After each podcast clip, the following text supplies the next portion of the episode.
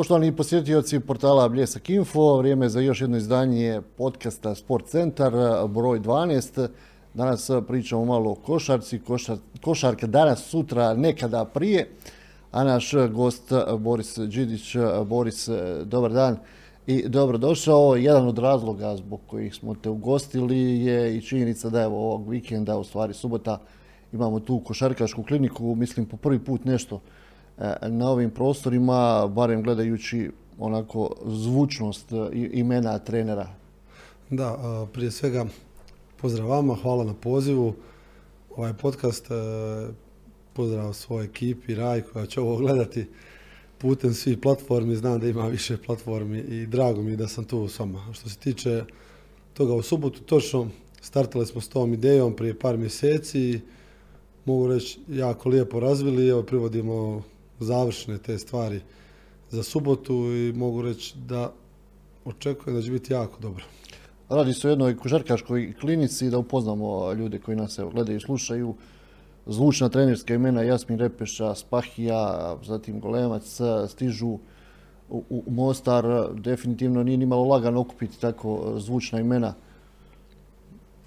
u jednom periodu, u, jedan, u jednom danu, ajmo tako to nazvati reći. Pa gledaj, kad je to krenulo sve, čitava ta priča uh, je stvarno kamen temeljac toga bio, su bili ti treneri koji nose jeli, kvalitetu, nose svoje ime. Uh, sreća moja u toj priči je što sam s tim ljudima ja radio ovaj, kroz svoju karijeru i mogu reći da su odmah na prvu se dali ovaj, bez ikakvih razmišljanja vidjeli su da se radi o dobroj ideji, o nečemu što oni vole, u čemu su oni majstori i kad su vidjeli da se radi o ovom podneblju ovdje, vrlo brzo su odlučili da će doći. Tako da je to bila neka iskra koja je sve zapalila, sve ostalo išlo popratno i uključili su se i ljudi da, koji su i pomogli da se ovo ostvari, sponzora kojim ja ovim putem zahvaljujem i ja bih rekao i prijatelja košarke koji se tu pojavljuju u takvim situacijama, jer bez toga ipak ne bi išlo. I kako bi ja rekao, ovaj, uh, neću sada ići da ono, kažem, evo sve smo završili, ali evo ti završni dijelovi su ostali i subota će biti u znaku te trenerske klinike gdje će, evo da objasnimo, trenerska klinika ili seminar gdje će biti predavanja vezana za košarku, osim tih imena, jel, koje ste vi nabrojali, tu će biti još jedan naš mostarac sa francuskom adresom, gospodin Željko Kjauta, koji je također dugo u košarci, samo s one druge strane terena. Ovaj put dolazi sa jednom izvanrednom web platformom koja se bavi rekrutiranjem košarkaških trenera i igrača. Ovdje će biti više naravno fokus na trenere i prilika da se naši treneri odavde plasiraju na evropsko tržište. Ta platforma za sada jako dobro djeluje u Francuskoj i Španjolskoj. Ide prema drugim zemljama, naravno i Balkan i ova regija koja ima izuzetnu košarkašku tradiciju isto cilj. Evo, spomenuli smo naravno ta trenerska imena, rekao si na, na početku ovaj razgovora, uh, to su imena koja su opet nekako vezane i za, i za tvoju tu igračku prije svega karijeru, nešto što onako i u tim nekim omladinskim pogonima, nešto, nešto i kasnije. Da, ovaj, moj prvi seniorski trener u Ciboni je bio Spahija, iza njega je došao Repeša. Ovaj, tu će biti, nisam, nismo sad spomenuli, bit će i Veljko Mršić, bivši selektor Hrvatske koji ove godine napravio sjajan posao sa španjolskim Breoganom gdje igra naš Musa ovaj, stvarno dobra imena. S Veljkom nisam imao doticaj kao trener, još uvijek ovaj, kao igrač nisam nikako, ali više sam možda malo po parketima, s Golemcem sam bio suparnik dok je on bio Olimpija u Ciboni. Nekako poveznica svi ti ljudi, evo osim Spahije, da su iz ovog kraja. I Repeša i Mršicu iz Čapljine, a Golemac je tu naš iz Bijelog polja ovaj, kraj Mostara, tako da nekako ta hercegovačka elita košarkaških trenera će biti ovdje, ali imamo mi još dobri trenera. I neki od njih će biti tu na klinici doći postići kliniku i sluša predavanja A neke ćete ostaviti za drugi put. A neke moramo ostaviti za drugi put, mislimo i, ona, i dalje raditi, ne samo jednu godinu. oni koji te poznaju znaju naravno da si nakon završetka te igračke karijere bio u tim trenerskim e, vodama i još uvijek e, si naravno u trenerskim vodama. Međutim, u posljednje vrijeme nisi na ovom ovdje području, otišao si raditi u, u Cibonu, omladinsku ekipu, odnosno ekipu do 19 godina. Tako je. Sezona iza vas, za one koji ne znaju kako to izgledalo prilike. Dobro, ja sam dugo bio gore i taj, to privikavanje je bilo vrlo lagano, imao sam stvarno dobar stav oko sebe, ti ljudi u mladinskom pogonu, ljudi iz kluba, s te sportske strane smo napravili fantastičan uspjeh, moja ekipa je vice prvak, hvala nam jedna lopta, jedan napad da uzmemo titulu ovo, sa jednom generacijom koja je recimo ovako korektna. Imala je Cibona i puno bolje generacije, imala je neke loše, ja bi ovu nazvao recimo tako korektna generacija i ja sam zadovoljan i ljudi u klubu su isto zadovoljni s tim nekim rezultatom, ali uvijek je poanta kod tih omladinskih pogona da vidimo ko će sutra moći otići na taj veći level, barem ABA level što se tiče Cibone, da sutra može tu participirati. Tu imaju dva, tri onako zanimljiva momka koja bi tu mogla se pojaviti, pa ćemo vidjeti kako će sada dalje njihov razvoj. I evo da, da povučemo neku paralelu, ovdje e, kao trener radio si od Zrinskog, od studenta, od Čapljine, od mlade reprezentacije Bosne i Hercegovine. Kako izgleda recimo Hrvatska iz svoje perspektive, barem što se tiče tih omladinskih kategorija, u nekom poređenju, s obzirom da si ovdje pratio kad si bio u vrijeme selektor mlade reprezentacije BiH?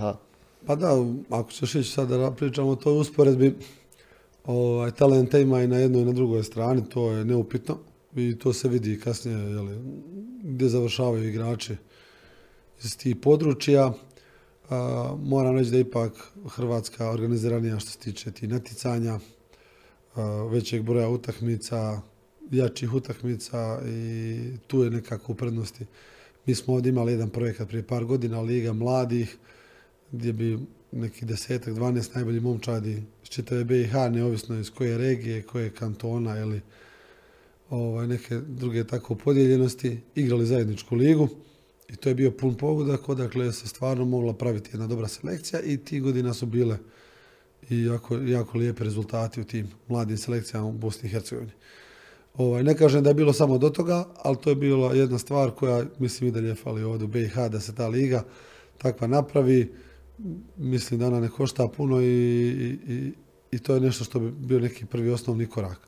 Hrvatska ima zajedničku kadetsku, zajedničku tu prekadetsku ili pionirsku ligu na razini države gdje ti 12 klubova između sebe igra, a prije toga još neke utakmice. E, sam taj program u Ciboni je vrlo korektan mi smo ove godine igrali tri natjecanja, juniorsku ligu Hrvatske, evo Hrvatskoj do 19 godina, oni još produže godinu dana više da ti momci igraju, a ne u 18. ne završavaju. Igrali smo juniorsku ABA ligu i igrali smo seniorsku A2 ligu.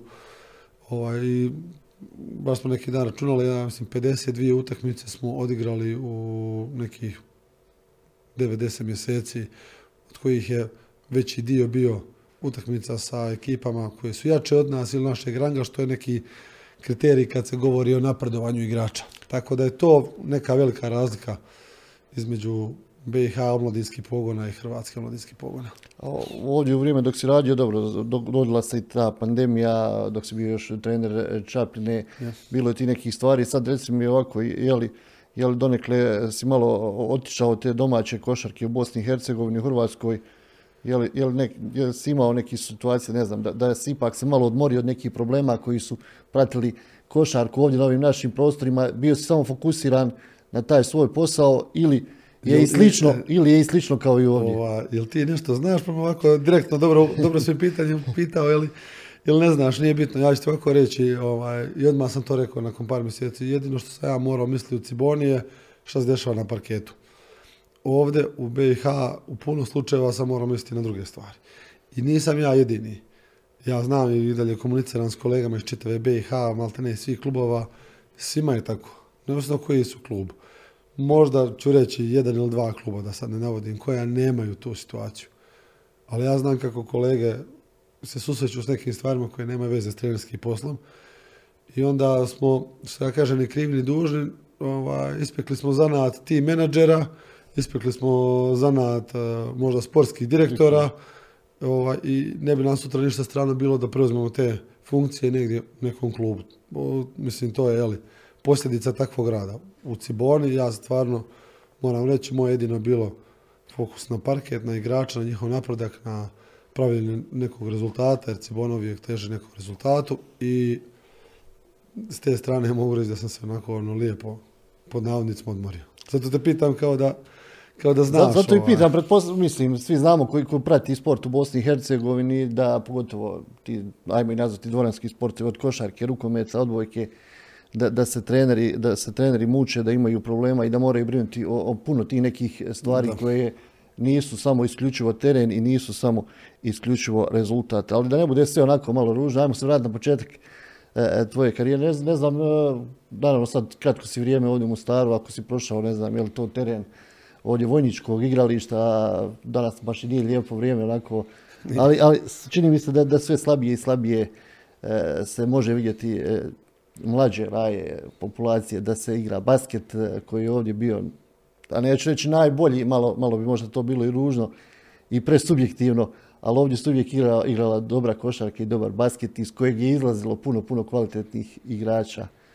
Pa mi imamo taj problem ovdje, ali nismo mi jedini, svi imaju taj problem i taj basket, evo što kažu u Hrvatskoj, hakl, je onako dosta zapušten i šta se sada desilo? Desilo se da su se pojavili profesionalci u tom dijelu. 3 na 3. Tako je i to je postao olimpijski sport. Međutim, nestalo je, što mi kažemo tog, e, kako se zove, nekog uličnog pravog basketa, onoga prgavog, malo prljavog. Po svojim pravilima. po svojim pravilima, znaš, gdje se, gdje se igrač malo nekim stvarima nauči koje nemaju veze sa semaforom, pištaljkom i, i linijama, malo malo da se kaže situacija snađi se na terenu, da ovaj, izmišli, izmisliš nešto. Tog basketa je nekako nestalo. Ovaj, djece ima, ali svuda, svuda da ne mislite da samo ovdje, gdje god sam pitao i pričao, ne samo ovdje, nego šire nema. Jednostavno takva je situacija, u takvim vremenima živimo modernim, gdje je sve dostupno, jeli, aplikacije.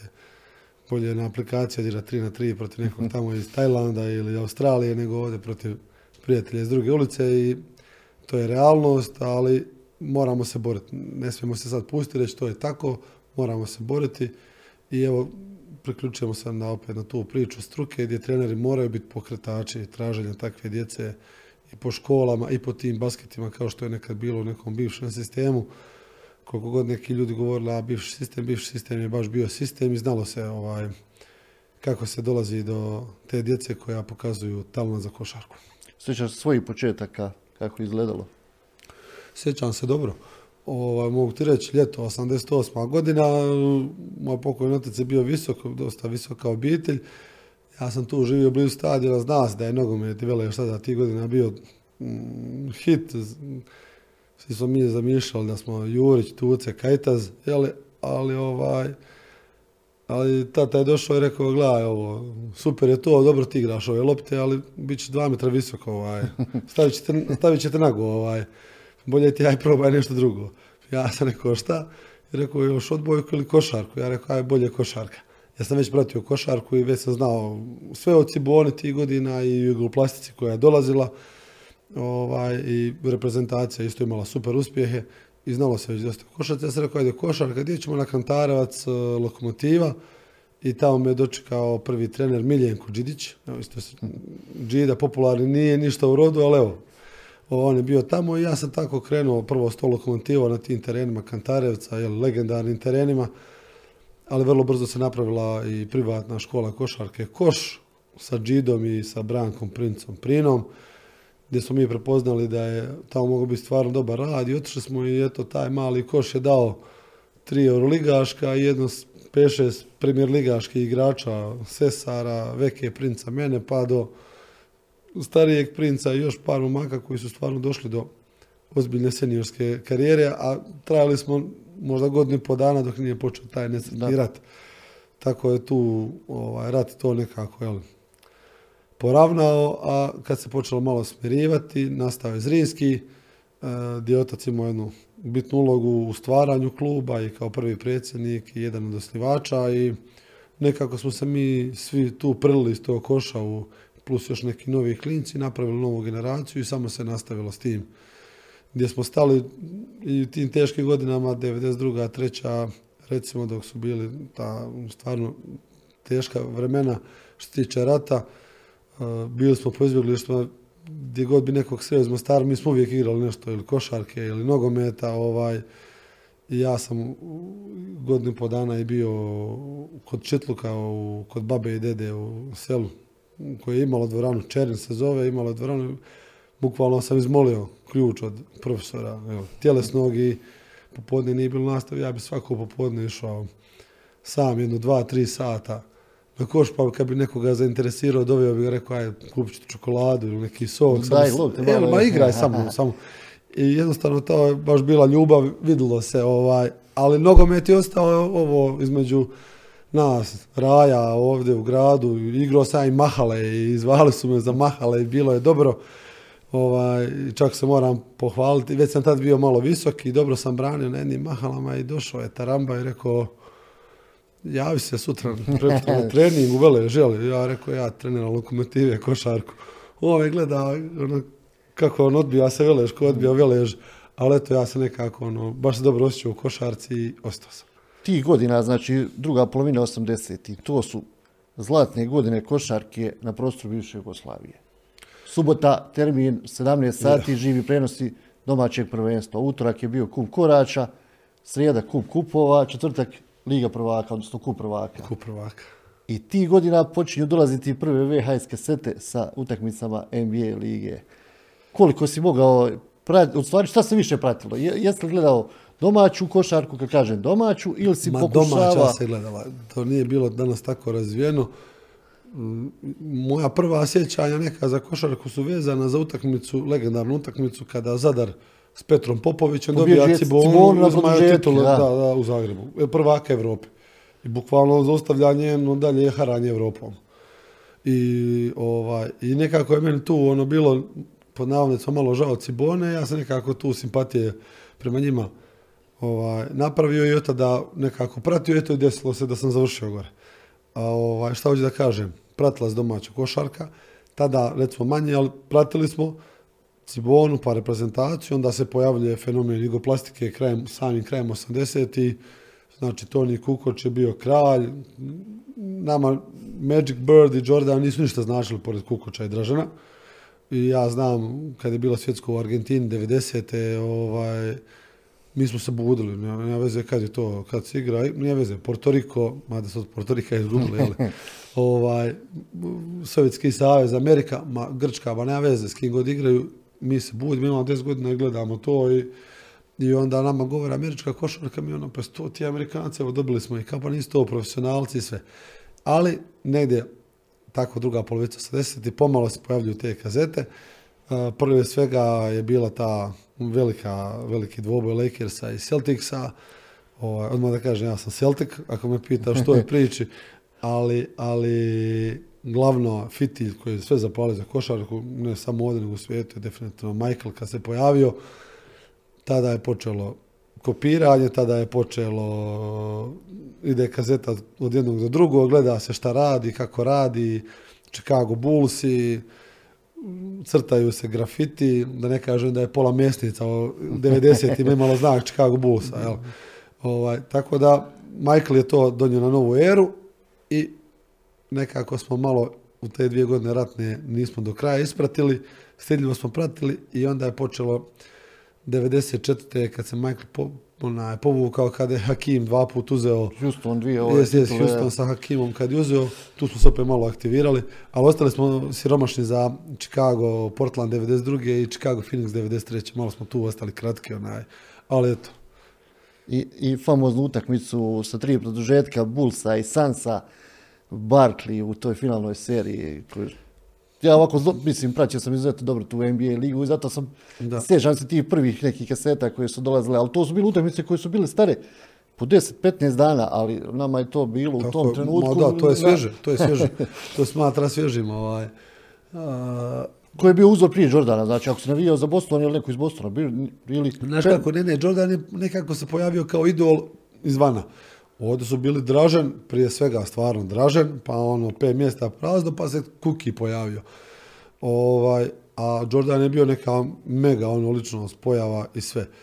Da me sad pitaš, Celticsi, kažem, neću sporediti s Michaelom nikoga, nema smisla, ali apsolutno nikoga, ali ako me pitaš ko je taj drugi neki, ja ću uvijek reći Larry Bird, prototip, prototip igrača sa izvanrednim fundamentima, izuzetne inteligencije, i evo sad gledam, kad spominju ove današnje zvijezde, evo LeBron Jamesa koji nema dvojbe, jedan od najvećih u povijesti, mu brojke i onda izbace brojke Larrya Birda, jeli, 40 godina ranije isto to sve čovjek radio, plus trica na 50% i sve. Ta, ti Celticsi su bili ovaj, dobri i nekako ono, su prvi pojam neke dinastije koja je mene dočekala. Onda su išli Lakers i Bullsi i ta košarka 90. godina, kasnije kad su Bullsi se onda opet vratili, kad se Michael vratio, je bilo, bilo ova, euforija. Žesto ja sam već tad bio Ciboni, znači to su bili, ja mislim da nije bio milimetra zida, da nije bio poster neki. To, baš se živjelo za košarku, a nije bilo interneta i nije bilo Jedino što je bilo, bila je noć košarke, petkom. Jeste, bila je noć košarke, bio je magazin košarka, se izdavao u Zagrebu, ali znam da je išao po čitavoj regiji, bio je stvarno dobar ovaj, i bila je radio Cibone. I ona je izbacivala te vijesti i imala je live utakmice Cibone s gostujući terena, što je tada bilo ono, super kad nisi mogao na U stvari tad je negdje i Euroliga ova košarkaška bila u tim nekim svojim E, e, povojima 92. se prvi put igra ta Euroliga, pa onda već sljedeći sezona to ide, kreće se prema ove u stvari što ćemo, što ćemo danas dobiti. Ali kakav je tvoj bio evo rekao si, Cibona, Cibona i sad dođeš u situaciju da igraš u Ciboni. Znaš kako, ja sam tu se vrtio po nekim kampovima po južnom dijelu, jel? Vamo i zamijetili su me neki ti treneri, skauti, i jedan dan je došao otac i rekao, ljudi iz Cibone su zovnuli, bili ti išli na probu, ja ono, bez razmišljanja, kad, kad krećemo, jel? I nisam ni prvi, ni zadnji, jel? Iz Mostara, iz Hercegovine koji će otići tim putem, ali vuče, vuče to i nema tu zbora. Moram reći jednu stvar, e, kada smo bili taj koš, mi smo imali dva turnira ovdje u našoj organizaciji, gdje nam je gost bila KK Cibona sa svojim mladinskim selekcijama, gdje smo išli, tada naš trener, jeli, Džida i Prina, ciljano da djeca spavaju kod djece. I sada prve godine, kod mene, jedne godine spava kod mene Krešo Novosel, Mirko sin, a druge godine Vladimir Anzulović, što je sad jel, trener, bio Zadra, sin od pokojnog, jel, isto Anzulovića, jednog od, od temeljitelja ove sad, te tada nove Cibone. Ja sam tu do kraja se još ono zagrizao za Cibone, da kad je došao taj poziv, meni je to bilo ono normalno, ono, mene zove Cibone, neće me zvati plastika, ni Boston, ni Partizan, zvaće me Cibone. I otišao sam gore, odradio ta neke teste treninge, oni su rekli zadovoljio si, možeš ostati. Mi smo se vratili, završili osnovnu školu i gore sam otišao u srednju školu i nisam ja bio impresioniran ničim sa posebno treninzima i protivnicima. Jedno što sam bio impresioniran je kad bi došla ta već Eurolige, šest tisuća ljudi, visi se, Cibona je bila ona, ti godina stvarno hit, bila je među najboljima u Europi, svaka utakmica puno dvorana, nije bitno Zdravko Radulović, Marcelić, Dževdo, Žurić, ekipa, Veljko Mršić, svi su redom padali, znači ekipa i to je, to je adrenalin koji te drži, ovaj, to je, to je neka bila impresija i, i onda počneš sa ti 15-16 godina sanjati da ćeš ti se naći na tom mjestu. I onda, evo, stvarno, par godina kasnije se i nađeš na tom mjestu, ovaj, potpišeš seniorski ugovor i dođeš u priliku da igraš tu istu Euroligu, ali kad prođeš tolike godine odrastanja u toj Ciboni, osim što učiš košarkaške dijelove uči, bili smo dosta usmjereni taj mentalitet. Uh, nam se gradio da je Cibona vrh evropske košarke, da se mi tako postavimo, da uvijek moramo davati sve najbolje od sebe, nema veze s kim igramo, sa ekipom iz treće lige ili sa Barcelonom ili Panathinaikosom. Mi smo Cibona i uvijek moramo pokazati svoje najbolje, jer protivnik kad igra protiv Cibone će uvijek da 100%. I to se stvarno dešava i dan danas u svim kategorijama. Ja igram s klinicima neku ligu i nije bitno juniorsku, znamo da smo nekoga bolji, ali ti protivnici dođu i oni njima je to možda vrhunac sezone igra protiv Cibone. I mi smo tako odgajani i onda je bila normalna stvar u toj nekoj 20. godini istrča pre 6000 ljudi i igrat. Ok, ja te dvije godine dok sam nisam ozlijedio, tu bio, nisam bio nositelj igre, ali bio sam neki osmi, deveti igrač koji je tu ulazio, imao je neku svoju rolu, prvo kod Spahije, pa onda kod Repeša i kasnije malo kod Acije Petrovića. Tako da je ovaj, bio dobar to neki put. E, jesi razmišljao u tim, u tim radnim početcima, obično, jel danas svi kažu da je sport postao biznis i, i, i da, je novac, da je novac glavni. Jesi li razmišljao, ne znam, prilikom tog prvog potpisivanja ugovora, kolika će biti lova, je li to to, je li, ili te je samo vodila ta ljubav prema košarci? Vjeruj mi, vjeruj mi, kad je došlo to vrijeme potpisa prvog ugovora sa 18 godina, tada je bio zakon u Hrvatskoj da ako igrač prihvati tu ponudu, mora biti ugovoran šest godina. I puno igrača se ljutilo jer to je puno godina vežete za jedan klub, Ova, I ja se iz, ove perspektive i slažem. Međutim, zovete klub koji je top 8 Eurolige i daje ti ugovor na 6 godina da igraš tu, da se razvijaš. Vjerujem, ja nisam stvarno gledao koliko je tu tada novaca uopće. Nisu to bili neki ludi ugovori. Na šest godina nakupi se tu neka cifra, ali to nisu bili neki sada ugovor neki nositelja, ali ti neki stranaca što su dolazili, su oni blizu ali klub je procijenio da su to ugovori koji se svake godine povećavaju, dolaze u situaciju jeli, da kad ti dođeš neku treću ili četvrtu godinu, tamo negdje oko 20. 21. 22. godine, da ćeš biti već u nekom dobrom stanju, da možeš igrati 20 minuta i onda to toliko nešto vrijedi. Međutim, ja se sjećam da je dosta mojih kolega išlo odbijati neke ugovore i drugim klubova, ne samo Cibone, Split je bio jak, Zadar je bio jak, oni su odbijali mene su dolazili neki menadžeri da bi vodili Olimpiju, da bi vodili vani u neke klubove, jer sam ja tada kroz mlade reprezentacije jako dobro igrao i bio sam onaj, među tim svojom generacijom imao sam neko svoje ime i prezime. Međutim, ja sam rekao, ljudi, ja sam četar živo borim da dođem u situaciju da igram u Ciboni pred ovom publikom Euroligu i evo još mi ljudi daju korektne ono, neke novce. I sve to da, ono, kažem ja, mene ništa ne zanima drugo. Bili su veći novci negdje vani koji su dolazili, bila je tada priča Asvela, bila je priča Fortituda ovaj, iz Bolonje, koji su joli, jake košarkaške sredine. Olimpija nešto bila u priči, međutim, meni je bila samo Cibona na pamet. Ja, ja nisam ni slušao što meni pričaju ti agenti. Sve rekao, ja sam tu popisao, ja sam tu zadovoljan, ja ću se tu boriti. I tako je nekako i krenulo bilo. Tu je naravno bila i reprezentativna karijera sa reprezentacijom Hrvatske, ostvareni dobri rezultati. Je, znači, 95. godine, kad je počelo to smirivanje ratnih događanja ovdje, HKS je odmah skupio generaciju 808, jedan odveo nas u Pulu, tamo negdje na kraj, jedno 15 dana, po 20 momaka iz oba dvije selekcije i zdrilo nas je jedno 15 dana, kažem i vidjelo se da tu ima materijala. I oni su napravili čitav program za tu selekciju. Mi smo od 95. do 2001. godine, šest godina, svako ljeto imali neku akciju, ozbiljnu akciju.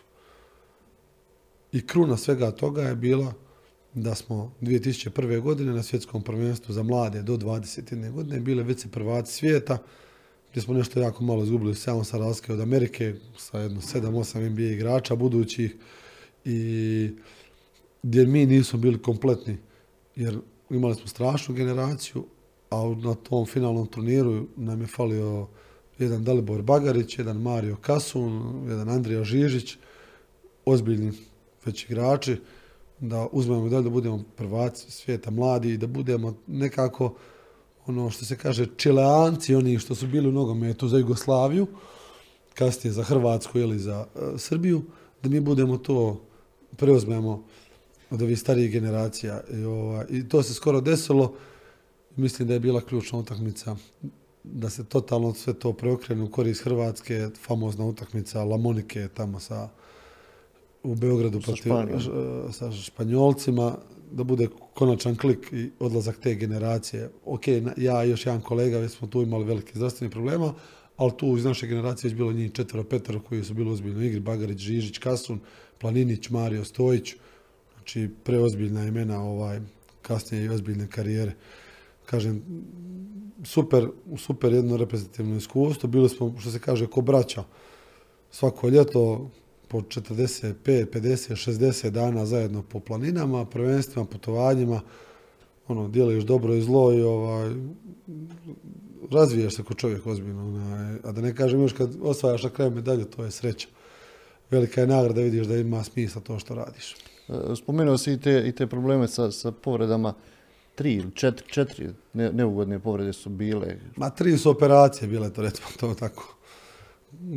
I sve tri su na desnom koljenu, tako da ovaj, sa 29 godina sam završio s košarkom ovdje u Zrinskom, a prva ozljeda se desila u 22. godini nekako kad sam trebao biti ja taj koji dolazi na scenu, ovaj, sam već igrao kod Repeše, sam već imao neki svojih 15 pa nekad i 20 minuta Eurolige sa 21 godine i stvarno je sve išlo dobro i desila se ozljeda koljena i preokrenula karijeru.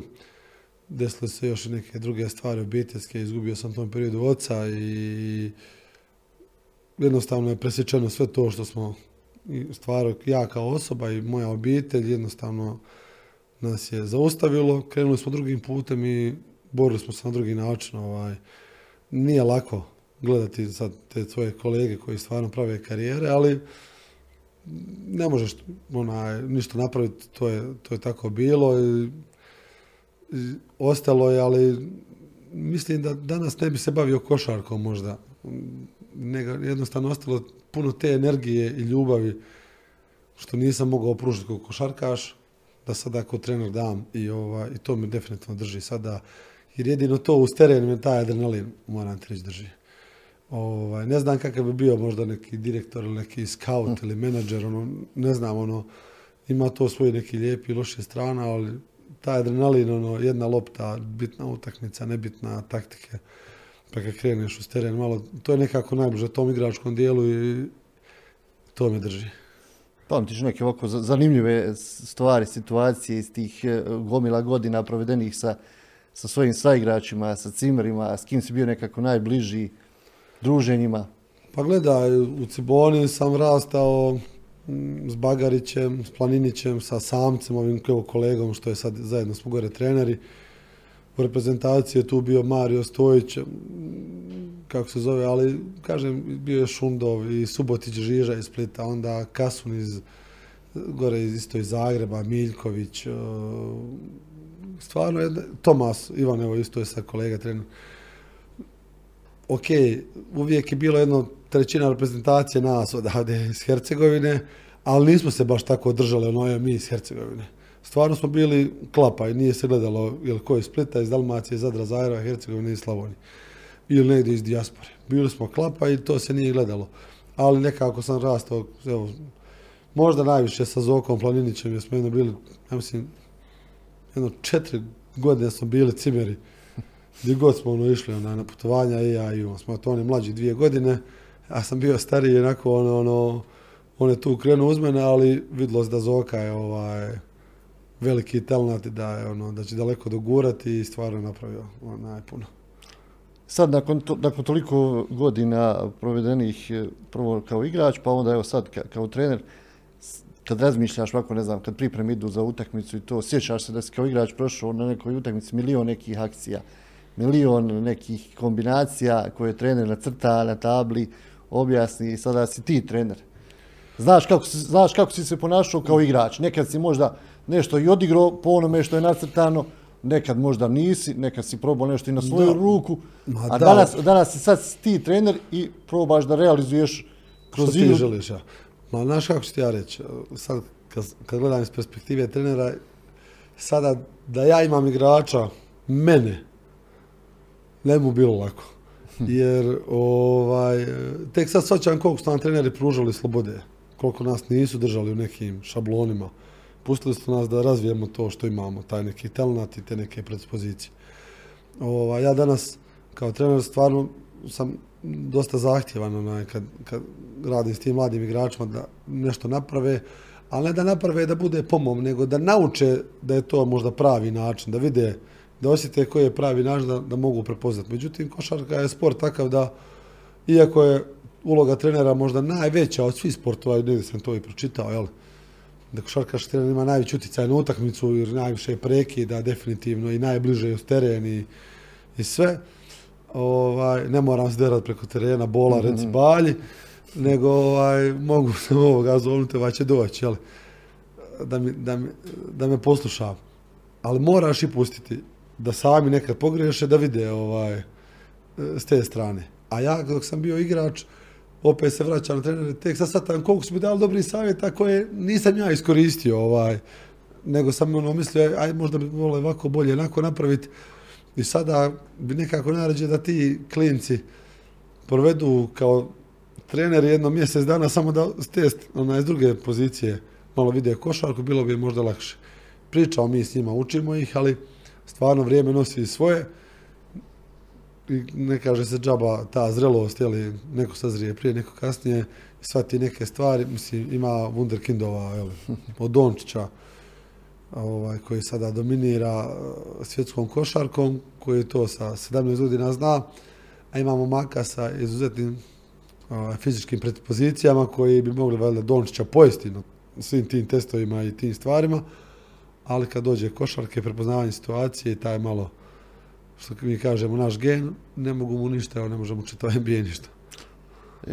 Obično se kaže jel, da su igrači ili igrači često kažu da su spremni za pojedinog trenera, onako, jel, spremni, spremni poginuti, staviti e, ruku u ruku u vatru, ali isto tako e, nemali broj slučajeva je bilo gdje, ne znam, igrač, ono, neće reći e, mini rad trenera, ali jednostavno odrađuje tek, tek reda radi neku sezonu ili neku utakmicu. Jeste nekad bio, jeste nekad bio u situaciji da nemam pojma, e, ne slažeš se sa izborom trenera, ne slažeš se, ne znam, sa svojim statusom u petorci ili nešto slično i čisto onako negdje u posvijesti razmišljaš ma samo da mi odradi. Ne, nisam nikada, znači nikada.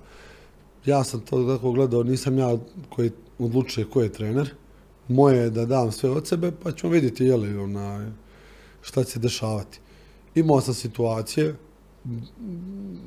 da sad ne spominjem ekipu i trenera, gdje sam vidio da mogu puno bolje pomoći ekipi nego neki igrač na mojoj poziciji ili na sličnim pozicijama. I gdje nisam imao status.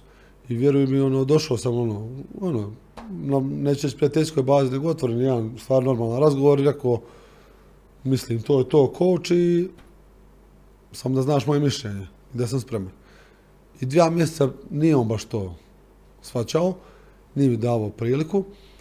Međutim, kako to bude, ovaj jedan se ozlijedi, jedan se nešto razboli, dobiješ priliku i to uradiš i pokažeš da si bio u pravu. I dođu treneri i kažu, stvarno si bio pravu i ne minjate više. I kad ovi ozdrave i izliječe se, on te drži jer vidiš da daješ više. Ovaj, I mene se isto dogodilo kao trener, nisam ja dugo trener, ali vidiš situaciju kako misliš da je najbolja, međutim, desi neka situacija da ispadne stvarno bolje s drugim nekim momkom, grijeh je onda ga sjeći i, jednostavno dati mu priliku. Ja nisam bio taj koji ono, što se kaže, plako, nisam ja zadovoljan, ok, nisam zadovoljan, pričam s trenerom, pričam s klubom, pričam s kim trebam pričati, ali ono da se zna moje mišljenje ovaj, oko toga. Nisam nikada bio, što se kaže, e, idem ja njega izminirat, ne do Bog, jer ono, mislim, ako se prikači ta etiketa, koji će trener onda uzeti.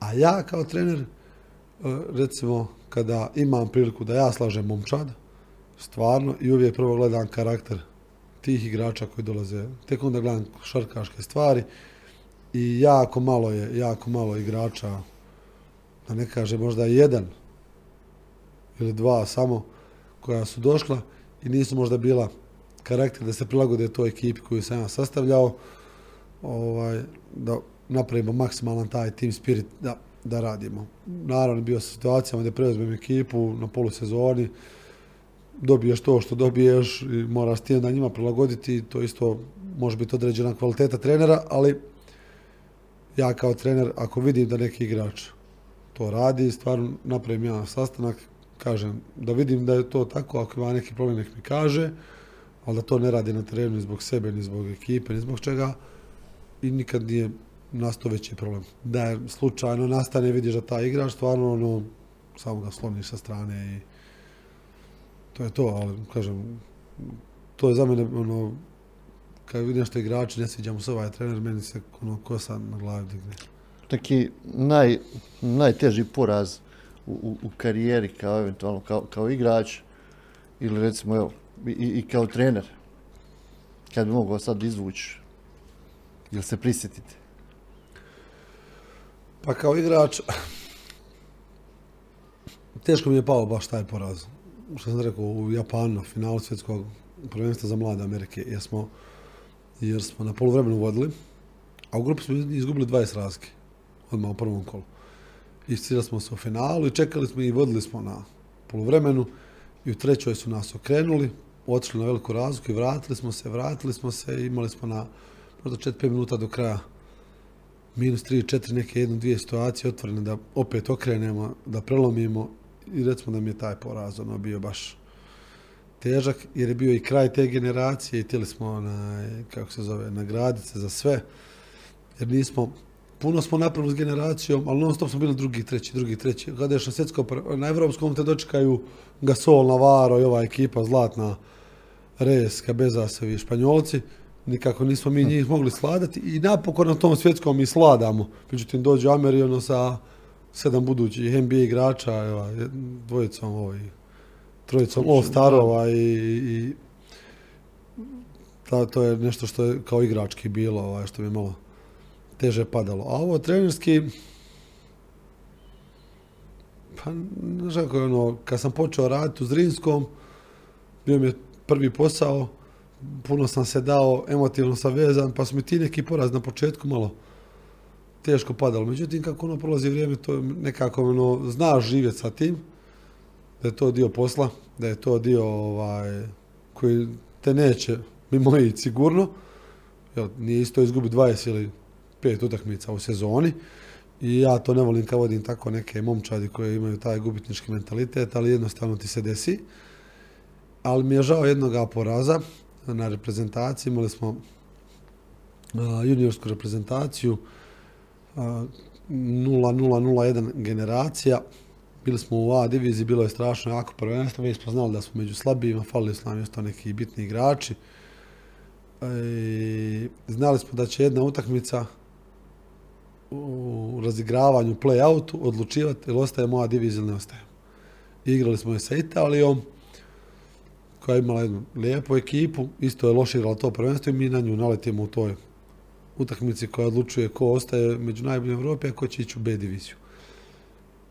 I bukvalno smo se za nju spremali već prijašnje utakmice, znali smo da ne možemo dobiti Španjolsku ni Litvu i čekali smo njih samo. I izgubili smo je nakon dva produžetka gdje smo imali dva puta otvoren šut za pobjedu i nismo zabili. I bilo mi je teško, ali mi je bilo još teže kad sam ušao u slučajnicu i kad se da plaču klinci. I onda ti nije sve jednom, ovaj, moraš, moraš ostati ti kao trener na zemlji, izbodriti ih i vidiš da im je teško, ali nisu ni svjesni koliko je to veliko sazrijevanje, koliko im to sutra može pomoći i moraš im naći te neke riječi utjehe, a naređe bi sebe tješio, ono, žao ti je jer, jer niste uspjeli. To su neka, recimo, dva poraza, onako baš mi malo, recimo, težao. Tako da, ovaj, a bilo je dosta situacija gdje si svjestan da imaš ekipu, evo ne znam, dvije godine sam vodio Čapljinu Premier League. I znam da smo u budžetu u donjem dijelu tablice. I znam da ovaj, moguće sve, da skinemo aba dva ligaša, ali da izgubimo dole ekipe neke. I, I, to se dešavalo. I nismo ti te porazi teško padali. Bilo je napeti utakmica, ne znam, dobijamo Sparsu Sarajevo na produžetak. Kući smo dobili Bosnu koja je tamo bila imala jednu dobru ekipu. U zadnjoj sekundi oni promaše, znaš, onako lijepe pobjede drage, ali smo isto neke izgubili u zadnjim momentima. Ali vidiš ono, da te više, što se kaže, ne ociječete, ono, pa dva dana ne zna za sebe. Teško ti, analiziraš i sutra novi dan i prebaciš se. Jedno, svjestan si, ok, nisam ja igokeja pa gubim te utakmice pa se hvatam za glavu, nego ono, tu si stabilan klub i moguće su i takve jedne i druge utakmice.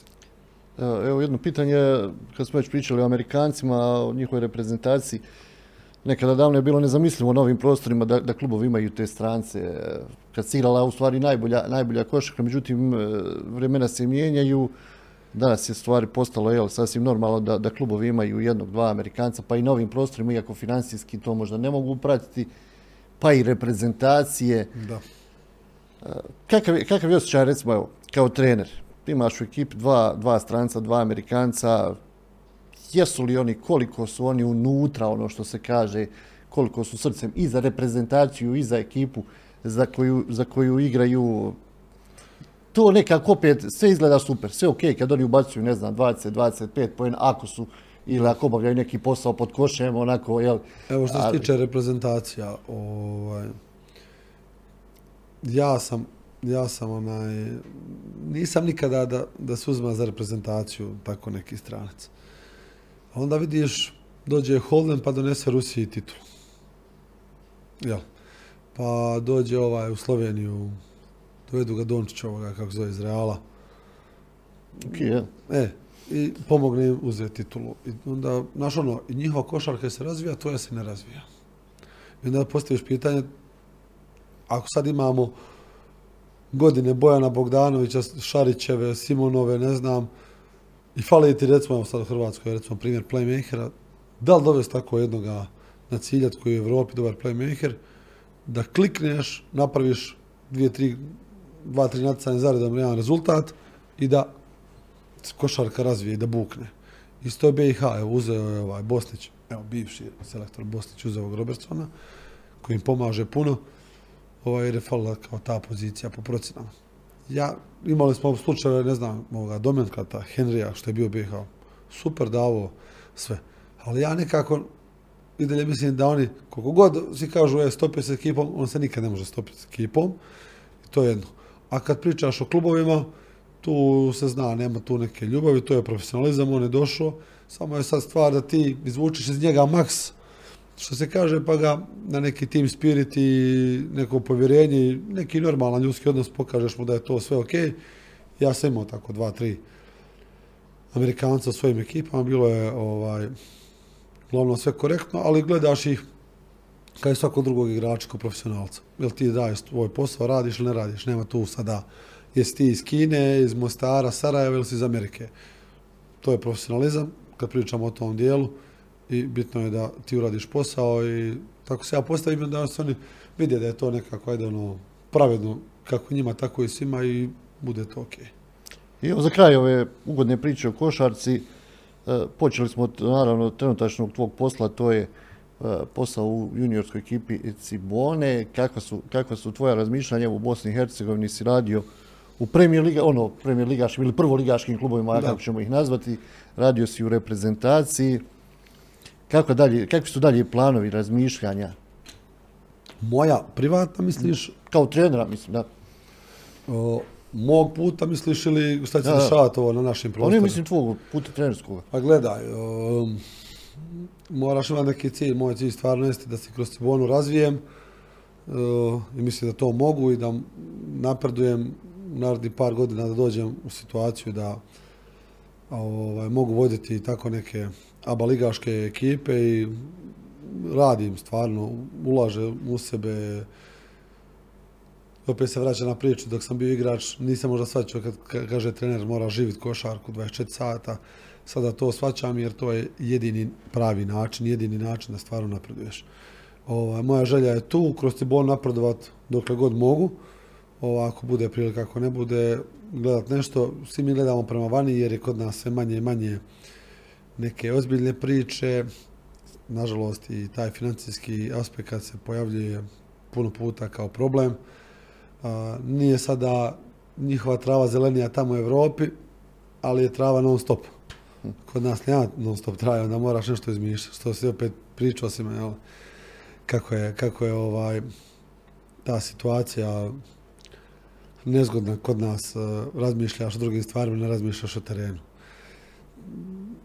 To je neki plan. Eh, Mogu ja sad pričat, možda sutra doći, ne znam, neko iz dva lige, nije bitno, borac, široki, spars, ponuditi nešto, dobru priču, pa možda odem. Razumiješ? Može se desiti neka druga ponuda, ali nekako sad kad sam otišao prema tamo, želim se tamo razvijati. Kažem, kroz Cibonu prije svega, ali evo, Cibona ima neki svoji problema van tog sportskog dijela financijski, nadamo se svi da će to riješiti, sad stvarno što će biti, ne znam, to nije taj moj dio, to je dio gore ljudi koji vode klub, ovaj, ali zašto ne sutra otići i prema nekim ozbiljnim europskim zemljama i pokušati iskoristiti priliku ako se neko da. Sad, gdje ću ja završiti, kako će to izgledati, to je naš, naš posao je stvarno čudan i težak je i nije siguran da ti znaš, e, sad je završila sezona, sad ide godišnji i kreće nova sezona. Puno slučajeva kad završi sezona, tek tad počinje borba za novo i posao, novo neko radno mjesto i težak, težak kruh ovaj, i može ga raditi samo ko voli to. Boris, hvala ti lijepo na izdanom vremenu i na ovom ugodnom razgovoru, košarkaškom razgovoru u ovom novom izdanju podcasta portala Bljesak Info. Hvala vama na pozivu i tu smo, pričamo se mi dalje. Hvala još jednom.